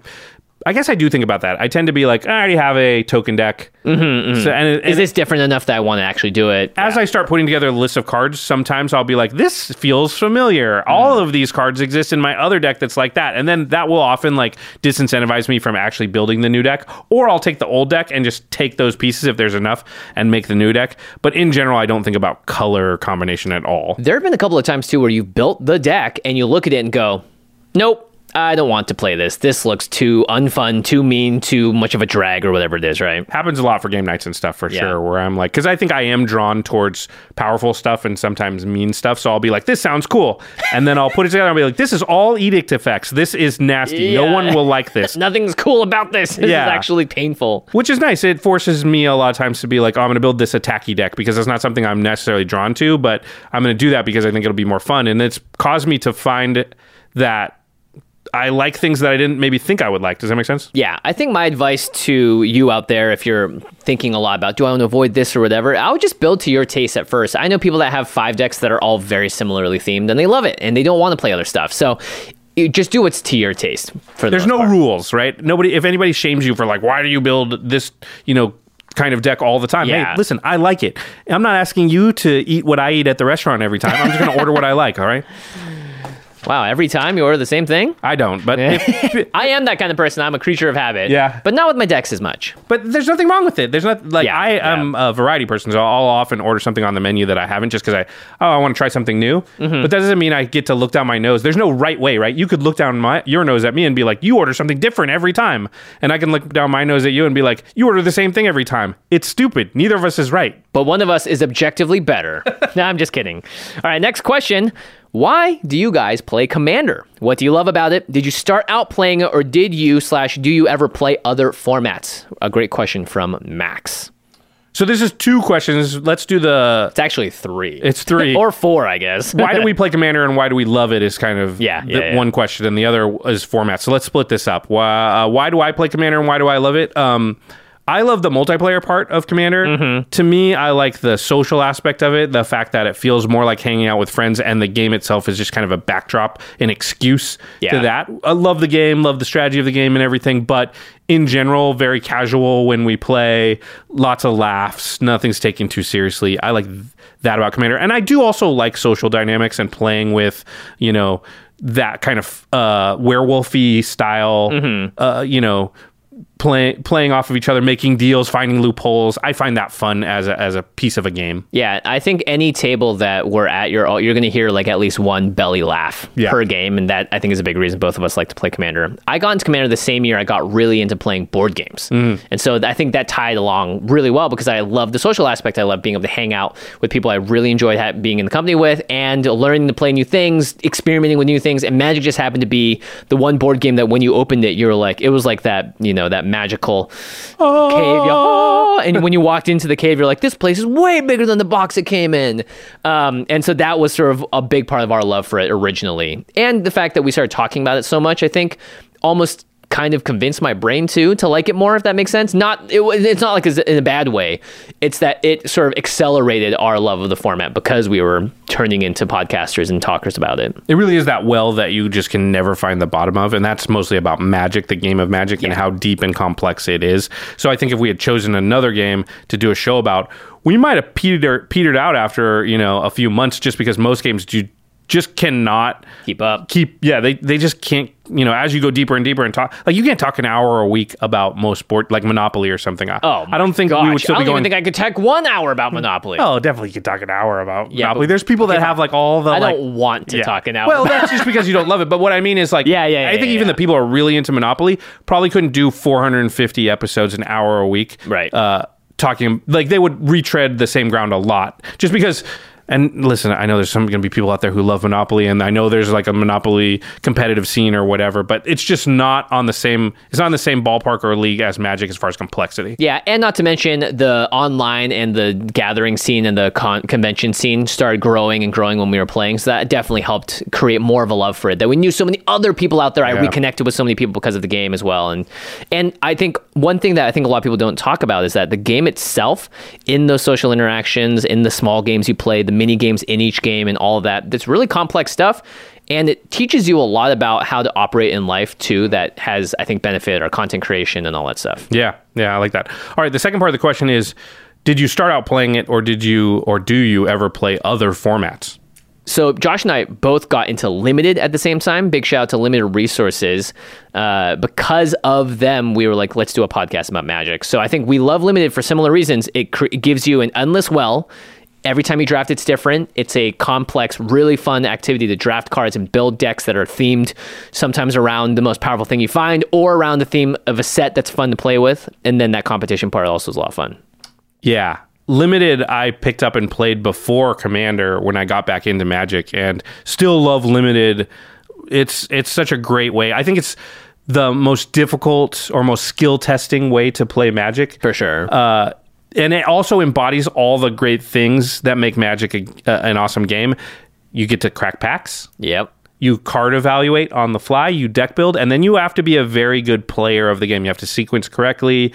And because the card pools are generally small, you can do things like play around effects or guess really at what your opponent's doing. Yeah. Yeah. So I love limited to this day. We still draft, you know, as often as we can, obviously harder during the pandemic. But whenever I play arena, that's all I play. I don't play Oh, yeah, I standard do not or do any historic. constructed. Yeah, exactly. It's all limited. I just think limited is great. Um, so yeah, that's the other form of play we played. We did allude to the fact that we dabbled in standard a little bit at one point. I played a few games of Modern here and there. And both of us started playing on like playgrounds. Yeah. Basically, I played in third grade on the cement outside of the school. I cast a lightning bolt, many lightning bolts on that pavement, and that really kicked off my love of the game. Still, it's still seared and scarred the pavement there. It better you can find be the spot. Yeah, I'm gonna go back and sign it someday. uh, if you're interested in limited, whether you love it or, uh, or maybe you haven't even tried it, uh, limited resources, which Jimmy Mm-hmm. talked about, Marshall and LSV um, do an amazing show. They are one of the reasons our podcast exists. And Lords of Limited is another really good one. Those both those shows I think are really good if you're looking to get into limited. Yeah, and good luck high five. Megan and Maria have talked about Yep. limited quite a lot too. So there's lots of good limited content out there. And the streamers, every streamer basically just plays limited. Kenji, Numot. The ones I watch, Kenji, Caleb, all those. Yeah, they play the cube, which is a lot of fun too. So You know, one th- one thing that's interesting, and another aside, but this is a Q&A episode. We can do whatever we want. Um, you know, Commander content has gotten so big. Uh, you know, obviously no complaints. Uh, no complaints. But when we first started playing Magic, Jimmy, the most popular content that was out there were draft videos, and those have kind of. I- I'm a little bit sad that that kind of content. Um, is not as prevalent as it once was and there's you know it's great that there's so much commander content and commander gameplay and i know a lot of people are looking for that but jimmy and i i think are, are a testament to the fact that if you like commander limited is something you probably also will like because we Yeah. love limited and we also love commander and if that means you're kind of like us right if you like commander so it's very possible that we like the same things that you like so i would encourage you to try limited And we also don't have reasons to just crack packs. We just said buy singles. So limited gives us an opportunity to crack packs. It's also a great way with eight friends around the table or at your local game store, the, the whole drafts and all that stuff too. you can do it with six people too i think that's Yeah, fine yeah, and then yeah, yeah. also online on arena drafting is just the best Yep, and it'll definitely make you a better Magic player. I'll say that much for sure. And sometimes you pull a card that you need for Commander. Perfect. Yeah, it's a great way to sort of trick yourself. Like, I'm allowed to open these packs because I'm going to play limited with them. But pack cracking is fun because what am I going to get? Yeah, and Commander Legends, not to mention, is Oh, was man, built so to fun. be a draft set. Same with Battlebond, which has similarities to Commander, and then the new Commander Legends hopefully will be the same. All right, question number nine is a little bit of a tweener. It's not about magic, but it's also not about content creation. I thought it was an interesting one, uh, though, so I'll read it here. It's very interesting It's from. Derek. What do you think of Hearthstone, Legends of Runeterra, Digimon, Flesh and Blood, and other digital and tabletop card games? Have you played any of them? Okay, so I played Hearthstone, Legends of Runeterra, and like Eternal, and a couple of the other like smaller card games that didn't really go anywhere. What about you? Yeah, I played Hearthstone, Legends of Runeterra. Um, I haven't played Digimon or Flesh and Blood yet. I've played a couple of the other online Yeah. stuff. I played Solitaire a bunch growing up. Right. what do you think of those games? So it's interesting because I have now, through my career in LA, I've met developers for Hearthstone and Legends of Runeterra. I've been to the offices, I've seen them working on it, I've seen people playing. I've gotten early access to Legends of Runeterra. I am very, and our friends work on these games as well. Actually, Sean Main, Mel, Mel Lee, Lee. both Game Knights alums. They both work on Legends of Runeterra. Uh, I enjoyed them for the periods that I played them, but it did not have the same draw and pull that Magic did. And I don't know if it's because they're new games and I just don't care as much about the IP because I didn't play Hearthstone growing up because it didn't exist, or if Magic is in a lot of ways sometimes a better design game or more complex or not as boring. Because Hearthstone, I think, really suffered from this problem, and a lot of players can agree. They didn't really have rotation. Right. They had the same like They eventually kind of got their own, but it took a while. it took a long time and magic is always this format that feels new and is changing and evolving constantly and there's obviously lots of cards to go along with that but it felt like hearthstone just got boring really fast. I felt myself doing the same thing over and over again. Even when those formats had draft formats too i just wasn't that interested.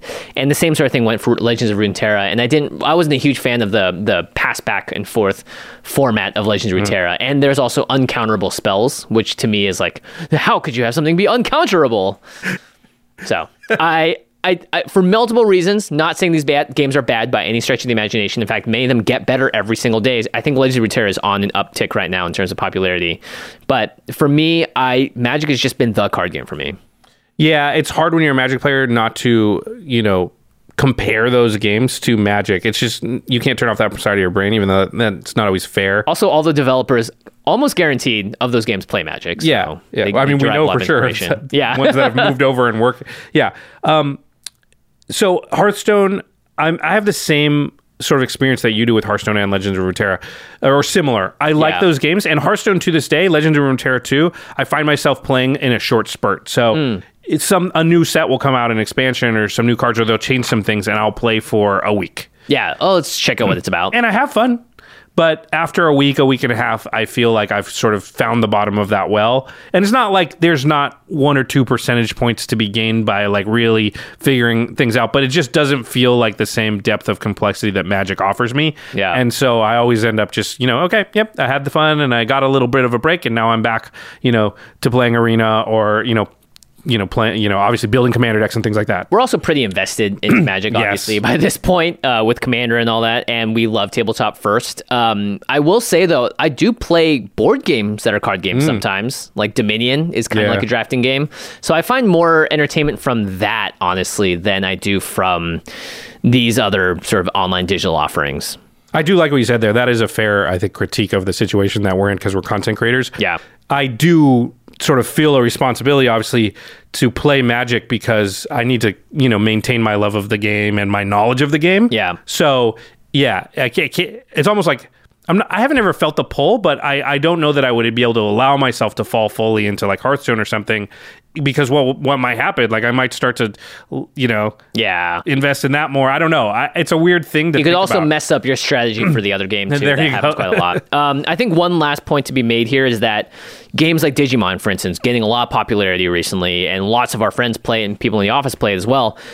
I don't know if I'm able to. I have the risk appetite to play another game that I don't know if is going to survive. Yeah, it's so true. A lot of games so just true. die sometimes. Now, if Riot's making it, Legends of Runeterra will continue going for as long as they want it to.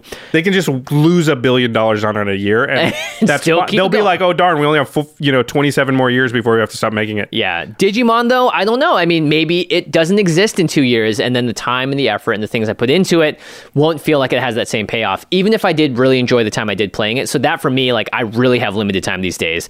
So, I, I have to be really careful in how I sort of split it up. What was that game we tried to play? Richard Garfield. Uh, it had the Oh, yeah. Um, uh, it's- Keystone. Keystone. Keystone. Keyforge. Keyforge. Keyforge. That's the one.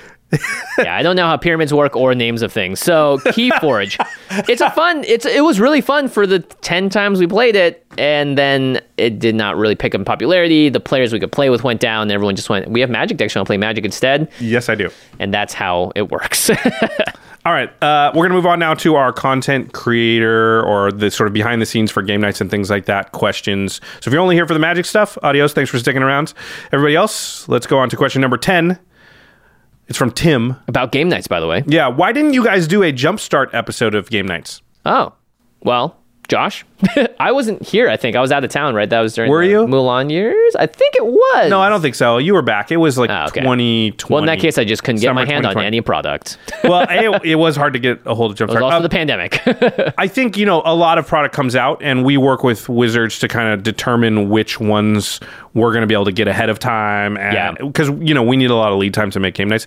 And I think Jumpstart just came out in a time when it was like, okay, listen, we got to pick between these three things because we physically cannot produce an episode of game nights in less than like five weeks time. Yeah, especially now that we're adding more fun stuff to each episode. So if three sets come out within a 12 week period, there is no way we can make three episodes. We have to pick only two of those sets. And I believe that is what happened with Jumpstart. Yeah, I think there's also some questions too. Like, we want to make the best episode for our fans, and we've heard lots of feedback that we just want commander gameplay. And so I think sometimes when we go into different things, it can be a little risky. So Oh, interesting. I didn't know if Tim was asking about, yeah, maybe Tim was asking why we didn't play the actual Jumpstart format. But we Yeah. also could have just built decks around the legends from Jumpstart. Oh yeah, yeah, yeah. That's not- a good point. Yeah, Yeah. we don't know what you're asking, Tim. Who knows? Yeah. Okay. This one is obviously a question you should read. Yes.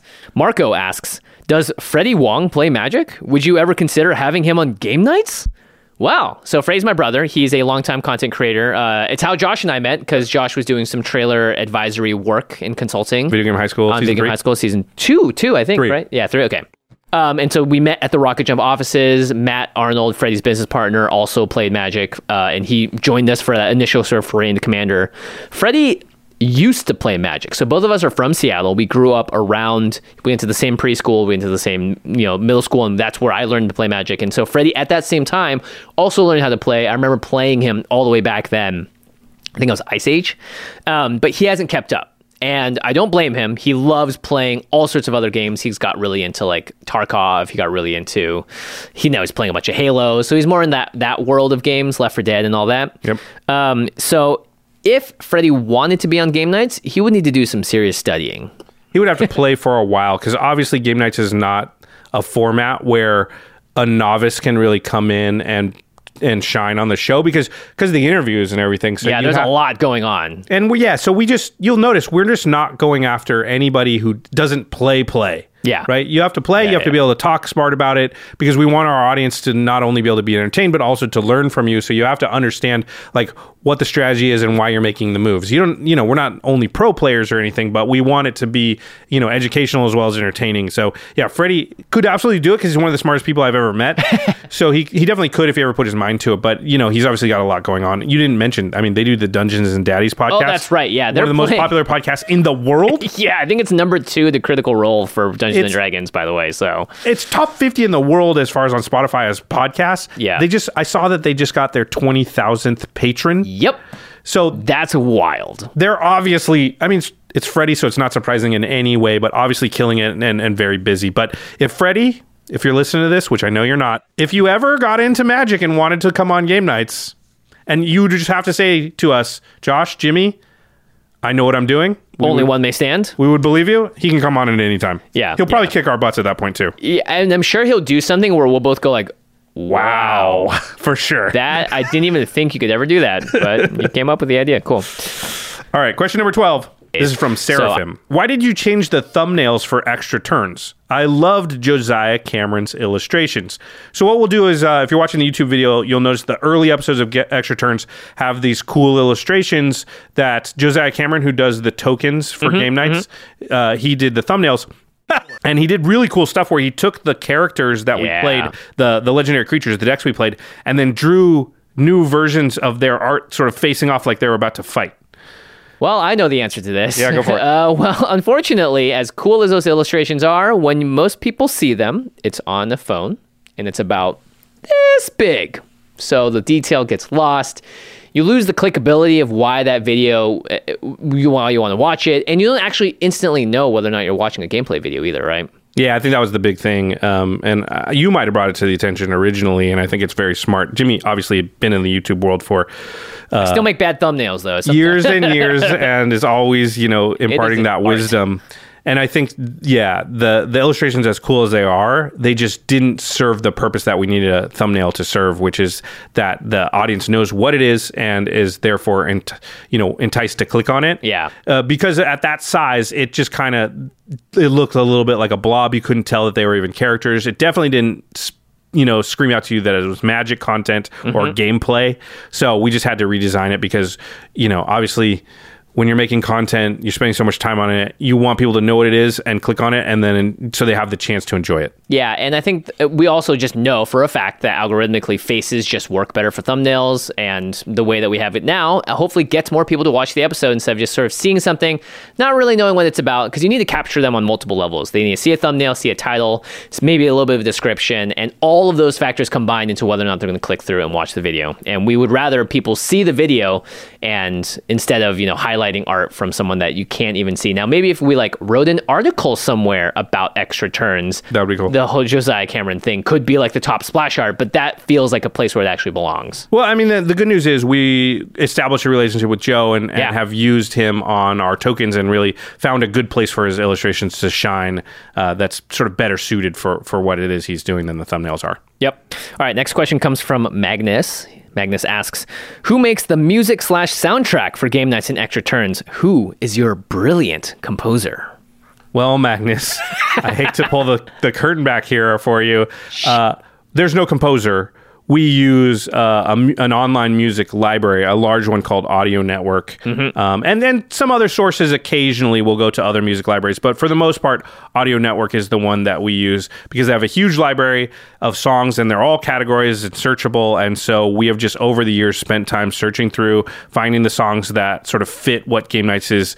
Um, Yeah, you can search by mood, ambience, tone, beats genre, per- beats per minute. Yeah. all kinds of stuff. Um, yeah, And it's it just ends up being really really good and a, and a good resource. But we don't have like one person that's composing all that music. And to be clear, each of those songs does have a composer. Yes. But they're at this point, I don't know, 20, 30, 40, 50 of them that we've Yeah. been using. Yeah. There's probably 25 to 35 songs that are in the regular rotation for game nights, and then when there's specialized stuff like Christmas or like when we did the Strixhaven Mm-hmm. Oh, yeah, college yeah. videos or things like that, where we'll go and search for something for this specific, you know, like the the um, GPS skit with us in the car. Oh, we needed spooky music. That's not something that we just had sitting around. We had to go through their library, search for some stuff, pull some options, pick one. We pay for Sometimes even blend other two tracks together and stuff. Yeah, yeah, yeah. layer them, um, and we pay for all this stuff too. You need to get the licensing rights and everything, and we, you know, we do that for sure. Sometimes you do pop up another video though, and you just hear a da da da da da. You know, like, what um, the? is that Game Nights? My girlfriend is uh, likes the show 90 Day Fiance, Yeah. and I have heard multiple Game Nights tracks on that show. So Funny. yeah, All right. Question number 14 from Low. I am interested in starting a MTG podcast, but it seems like there are so many podcasts and shows out there. How do I make an interesting podcast that people will watch? What type of topics do people generally like to listen to? Huh, Low, lucky for you. Josh and I have done an entire podcast for this at one point. yeah. We'll link This is it in the show notes. Uh, it is about content creation. I forget what we've titled it now because I think we retitled and re Content creator secrets, how to grow your channel from zero to something. Yeah, there's some some titling going on there, I think. So yeah, we definitely have a full episode that's about sort of this topic, low, which we'll link and, and you can find and will help you. I will say in general, the question, how do I make an interesting podcast that people will watch? The the easiest and best way for you to go about this is make something that you would find interesting that that doesn't currently exist or you don't currently have to your taste. So this is the reason Command Zone exists at all, and I think is a pretty good barometer. Whereas Jimmy and I started playing limited, we listened to limited resources, we were learning a lot, really loving that show. We started playing Commander, and we naturally went, oh, let's find a podcast that's doing what limited resources is is doing, but for Commander. And we looked around and we looked around and we didn't find a podcast, and we were like, huh, there's that podcast doesn't exist, which is hard to believe now because there's 50 million Commander podcasts, but at the time, you know, there was one or two. We just they just weren't easily findable. Yeah. and probably not to our taste. Not nuts and bolts, more like uh, limited resources. And so Jimmy and I literally looked at each other and said, You want to do a podcast? "Yeah, maybe we should just make that Commander podcast because it's something we would listen to, and no one else is making it. There must be other people like us." That want to do this thing and listen to this podcast. Oh wait, what should we make our first episode about? Yeah, uh, how to play Commander, Commander 101. How should we make and then our, next few episodes? Our second and third episode were about drafting conspiracy. Yeah. Again, did we mention we like limited? But low, I would say, as you're listening to shows like this or any other shows, um, you know, what is your inner dialogue as they're talking? It- You're oftentimes I know I'll be listening to shows and I will think like that. No, I don't agree with that at all. Here's Yeah. here's what I think about that. Write that stuff down. That those are your topics. That's your point of view. That's your perspective. That's your interesting stuff to say. Listen to a lot of magic content and write down all the stuff where you're like, even if you agree with somebody, oh, that's absolutely right. And here's a point about that that they didn't even mention, and I agree with them. Yeah, write yeah, that yeah. stuff down. Now you have more topics, more points, more things to talk about.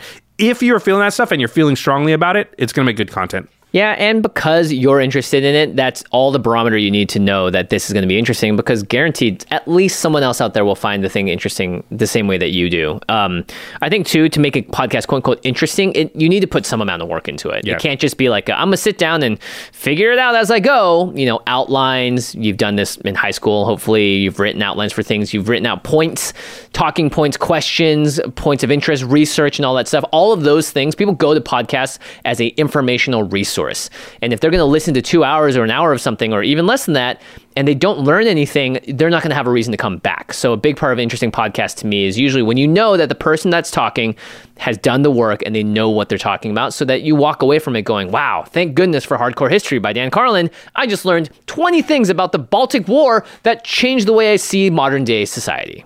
I really like that point, and I think probably we haven't, when speaking on this, uh, hammered on it enough. Respect your audience, and the best way to respect your audience is to prepare and give them the value of your time. Jimmy, when you're outlining an episode for our show, how many hours would you say before we hit the record button? Hmm. You when you're the driver of that episode. Mm, probably four to five, depending. I mean, it's not like I'm sitting there in full blasting four hours in a row. I'll spend a couple hours on the podcast outline. I'll go look up things. I'll read five different articles and see what other people are saying. I might ask a friend what their opinions are, and if they have any viewpoints, I'll ask the office if anyone has anything.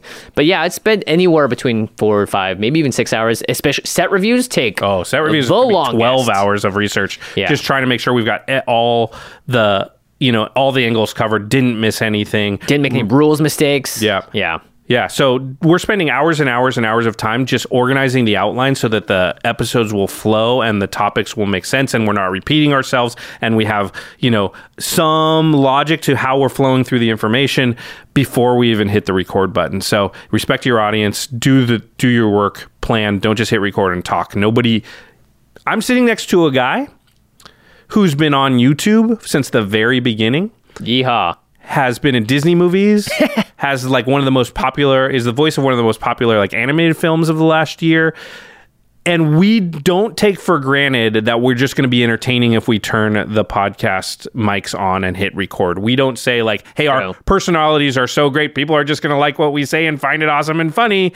Even though I have more right to assume that than almost anybody out there who's just starting their own podcast. But we still spend 5 to 12 hours putting Yeah, the that's why I pieces of paper, paper. together so that we can go through our points and and have our thing organized and make sense and have it well presented to everyone out there. If there. we were that entertaining, maybe we should just become streamers.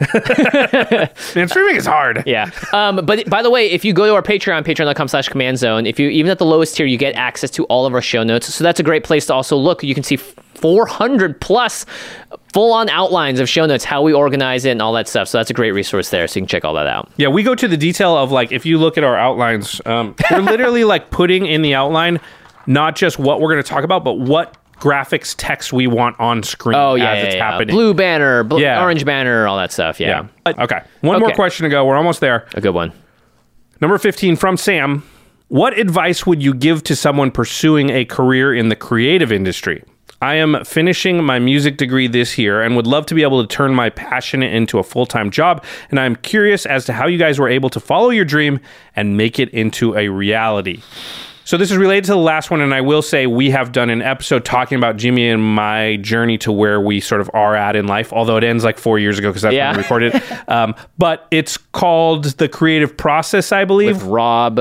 with Rob Pryor. Pryor, yep. And my buddy, the painter. Uh, I think actually we renamed it and re-released it recently as like w- how we got here. Oh, yeah, yeah. We actually re released it very recently. Anyway, it'll be linked in the show notes as well for you, Sam, if you want to find it. So again, we will cover this topic again very quickly. But if you literally want to hear Jimmy and my origin stories, it's in that episode. Yeah, this is a tough one though because the music industry is very different than the entertainment industry. It's very different than the arts industry, the theater industry, all those things.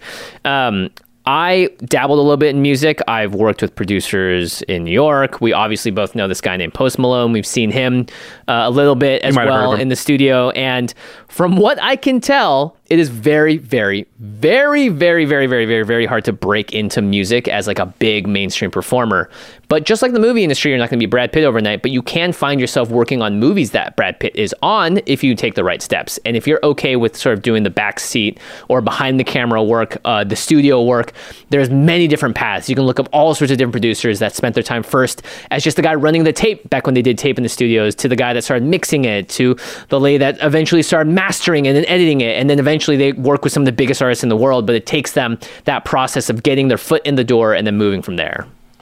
Yeah, it, the creative industry is, and, and everybody that comes out of school and like has a film degree or a music degree or some sort of you know degree that's related to creativity, it mm-hmm. is daunting, right? Because it's like I want to be this thing, but what's required to become the thing is is you know love and adoration of a lot of fans and people want that want to buy the thing. Massive successes, number one That's what it feels like, and it's just like okay, f- from where I am and where I'm trying to get to, like it just does not seem like there's a really good path there. And the one thing I would say to you, Sam, and anybody looking in the creative industry, if you want to be a writer, mm-hmm. if you want to be a painter, make music. If you want to be a musician, write if you want to be a writer, paint if you want to be a painter, if you want to Yeah. be a filmmaker, get out there and make films. Whatever the thing is you want to do, do the thing. Because I'm going to tell you right now, and probably a lot of people in your life won't tell you this. You're not good enough at it yet. You're not. I wasn't. Jimmy wasn't. That's just the way that it is. There's very few people that at the age of 22 or whenever you're getting out of school Are gonna be good enough. are yeah. good enough. You're not Billie Eilish. You're not Post Malone. And if you are, More power to you. you're going to be fine. right? Because Yeah. you're a genius. You're like one in a, in a billion or whatever. But the better scenario, the more realistic scenario, is that you can become good enough at it. But too many people wallow in wanting to become the thing and don't actually work on their craft. Make music if you want to be a musician. Make a lot of music. Keep making music. Yeah. Because that's how you're going to become good at the craft of making music. I know so many friends that want to be writers, but they don't write anything So they're really just wannabe writers. Write screenplays.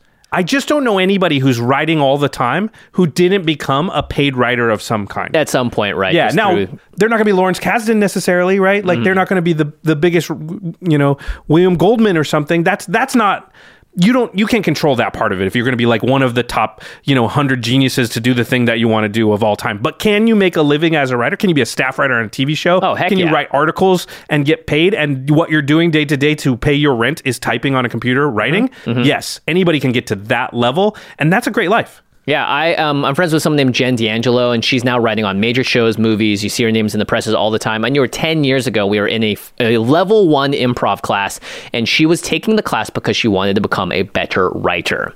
She wanted to learn how to do improv comedy to do so, and that was one of the many reasons, obviously. But I, a big part of also doing the creative craft is learning whether or not you are capable of doing the creative craft. I think a lot of people also have dreams of doing something, and then when they get down to it, they go, "I don't enjoy this. I don't like doing this. I don't want to do any more of it."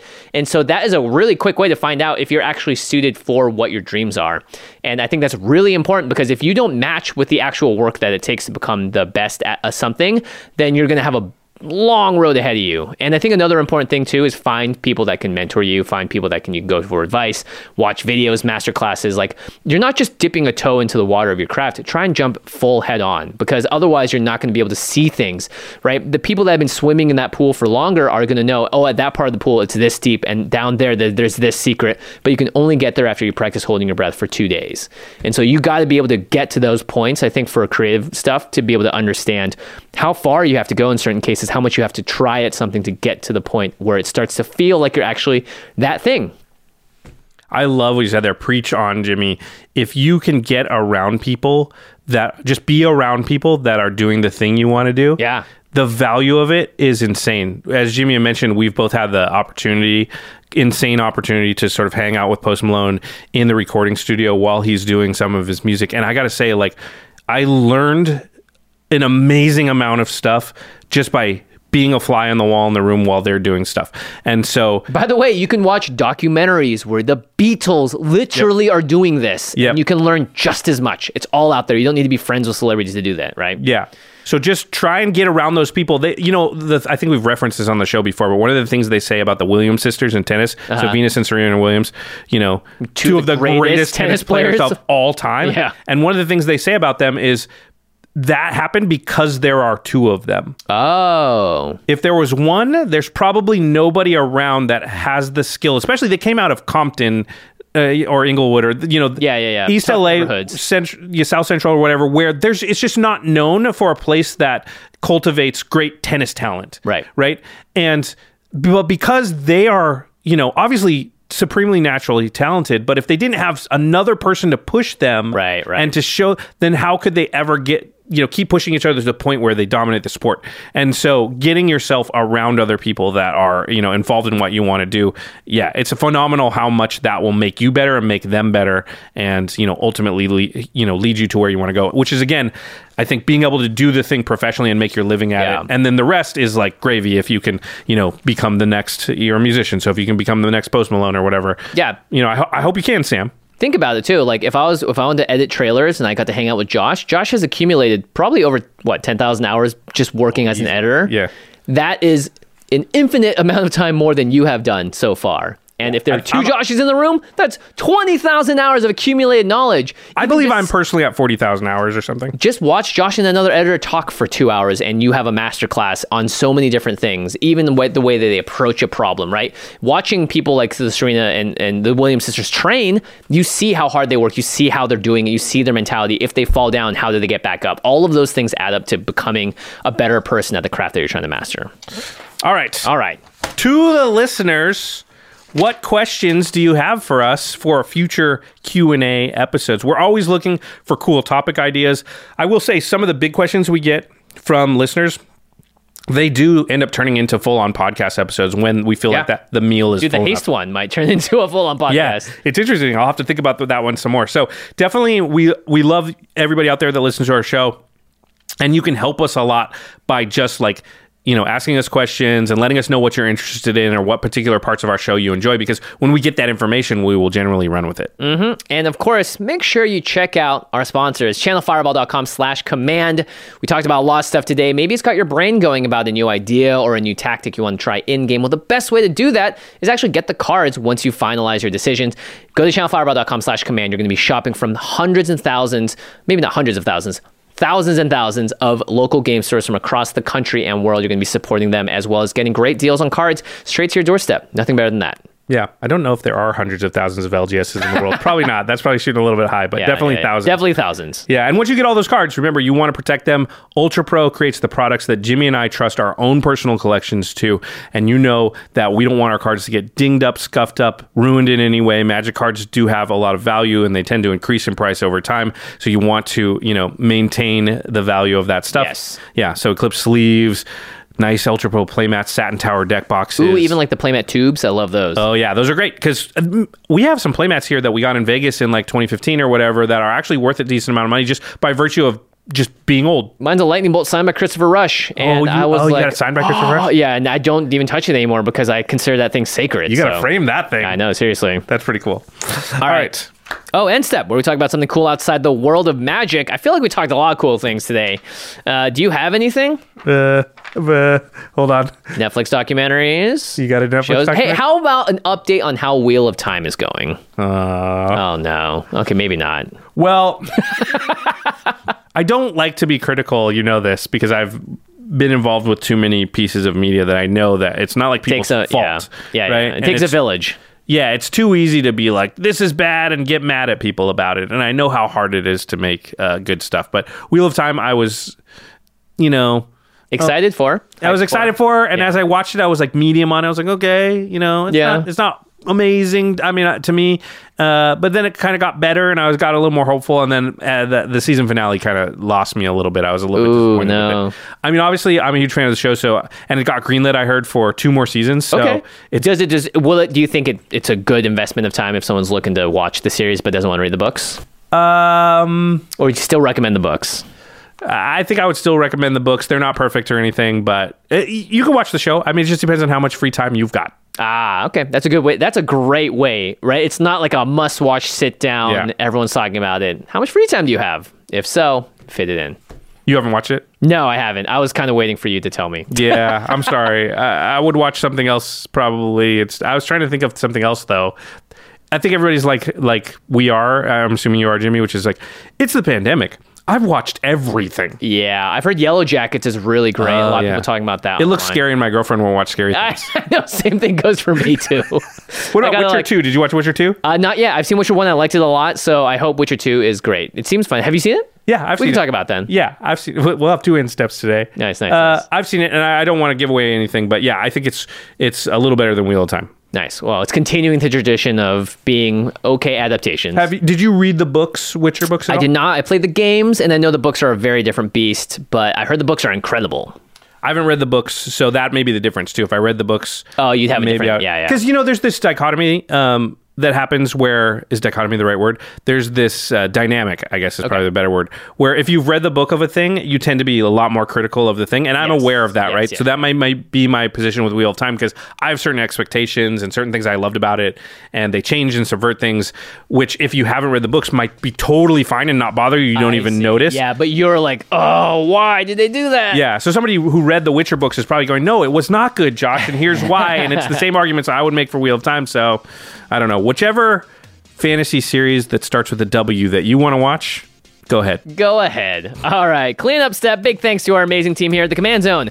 Arthur Meadowcroft, Shauna Gillis, Damon Lenz, Lady Danger, Manson Lung, Craig Blanchett, Ashlyn Rose, Josh Murphy, Jake Boss, Patrick Nan, Jordan Pridgeon, Sam Walder, Gaurav Galati, Truck Tie, Jamie Block, Evan Limburger, and our brand new IT guy, Mitch Trafford. And special thanks to Jeffrey Palmer for the living card animations that begin in uh, the show and sometimes sit behind us here. He did this. This is Days, the invocation. Love it. You can find Jeffrey uh, on Twitter at Living Cards MTG. All right, everyone. Thanks so much for sending us in questions, and we will see you for the next one. Bye bye. Peace. And of course, make sure you check out our sponsors, channelfireball.com slash command. We talked about a lot of stuff today. Maybe it's got your brain going about a new idea or a new tactic you want to try in game. Well, the best way to do that is actually get the cards once you finalize your decision. Go to channelfireball.com slash command. You're going to be shopping from hundreds and thousands, maybe not hundreds of thousands, thousands and thousands of local game stores from across the country and world. You're going to be supporting them as well as getting great deals on cards straight to your doorstep. Nothing better than that. Yeah, I don't know if there are hundreds of thousands of LGSs in the world. Probably not. That's probably shooting a little bit high, but Yeah, definitely yeah, yeah. thousands. Definitely thousands. Yeah, and once you get all those cards, remember you want to protect them. Ultra Pro creates the products that Jimmy and I trust our own personal collections to, and you know that we don't want our cards to get dinged up, scuffed up, ruined in any way. Magic cards do have a lot of value, and they tend to increase in price over time. So you want to, you know, maintain the value of that stuff. Yes. Yeah. So Eclipse sleeves, nice Ultra Pro playmats, satin tower deck boxes. Ooh, even like the playmat tubes. I love those. Oh yeah, those are great because uh, we have some playmats here that we got in Vegas in like 2015 or whatever that are actually worth a decent amount of money just by virtue of just being old. Mine's a lightning bolt signed by Christopher Rush, oh, and you- I was oh, you like, got it signed by Christopher "Oh," Rush? Yeah, and I don't even touch it anymore because I consider that thing sacred. You got to so- frame that thing. I know, seriously. That's pretty cool. All right. right. Oh, end step, where we talk about something cool outside the world of magic. I feel like we talked a lot of cool things today. Uh, do you have anything? Uh, uh, hold on.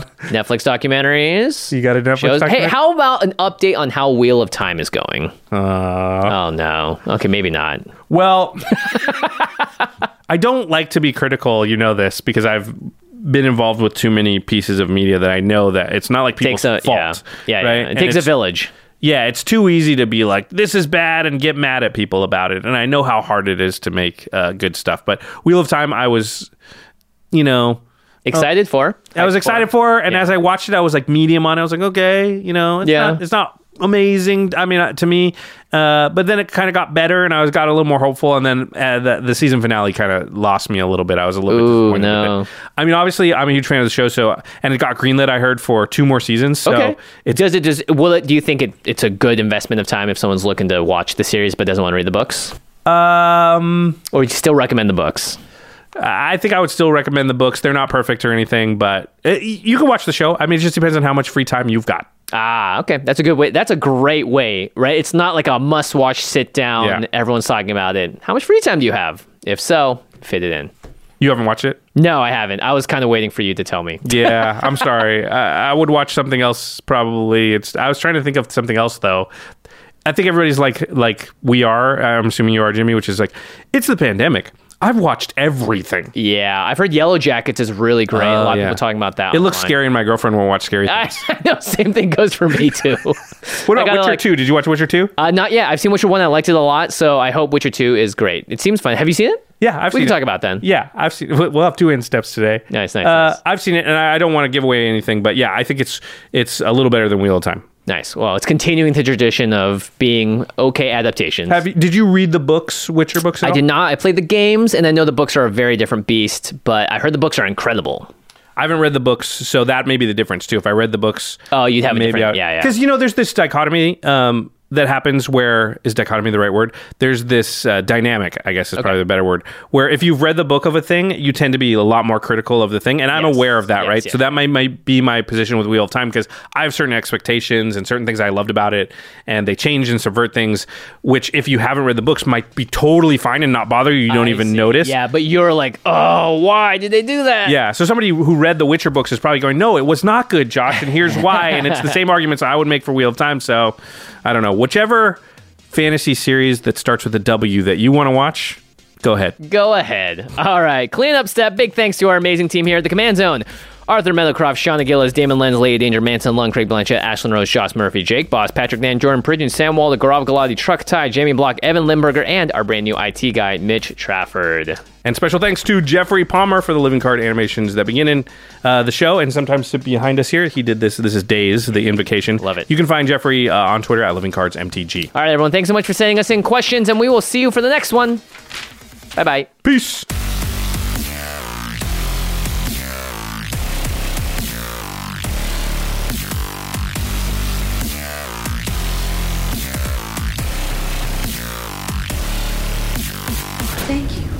Attention. For further inquiries, send an email to commandcast at rocketjump.com or ask us on Twitter at JF Wong and at Josh Lee Kwai. See you later, alligator. Greetings, humans. Angi has made it easier than ever to connect with skilled professionals to get all your jobs projects done well. I absolutely love this because, you know, if you own a home, it can be really hard to maintain. It's hard to find people that can help you for a big project or a small. Well, whether it's in everyday maintenance and repairs or making dream projects a reality, it can be hard just to know where to start. But now all you need to do is Angi that and find a skilled local pro who will deliver the quality and expertise you need. Angi has over 20 years of home service experience and they've combined it with new tools to simplify the whole process. Bring them your project online or with the Angi app, answer a few questions and Angi can handle the rest from start to finish or help you compare quotes from multiple pros and connect instantly, which means you can take care of just about any home project in just a few taps. Because when it comes to getting the most out of your home, you can do this when you Angi that. Download the free Angi mobile app today or visit Angi.com. That's A-N-G-I dot com.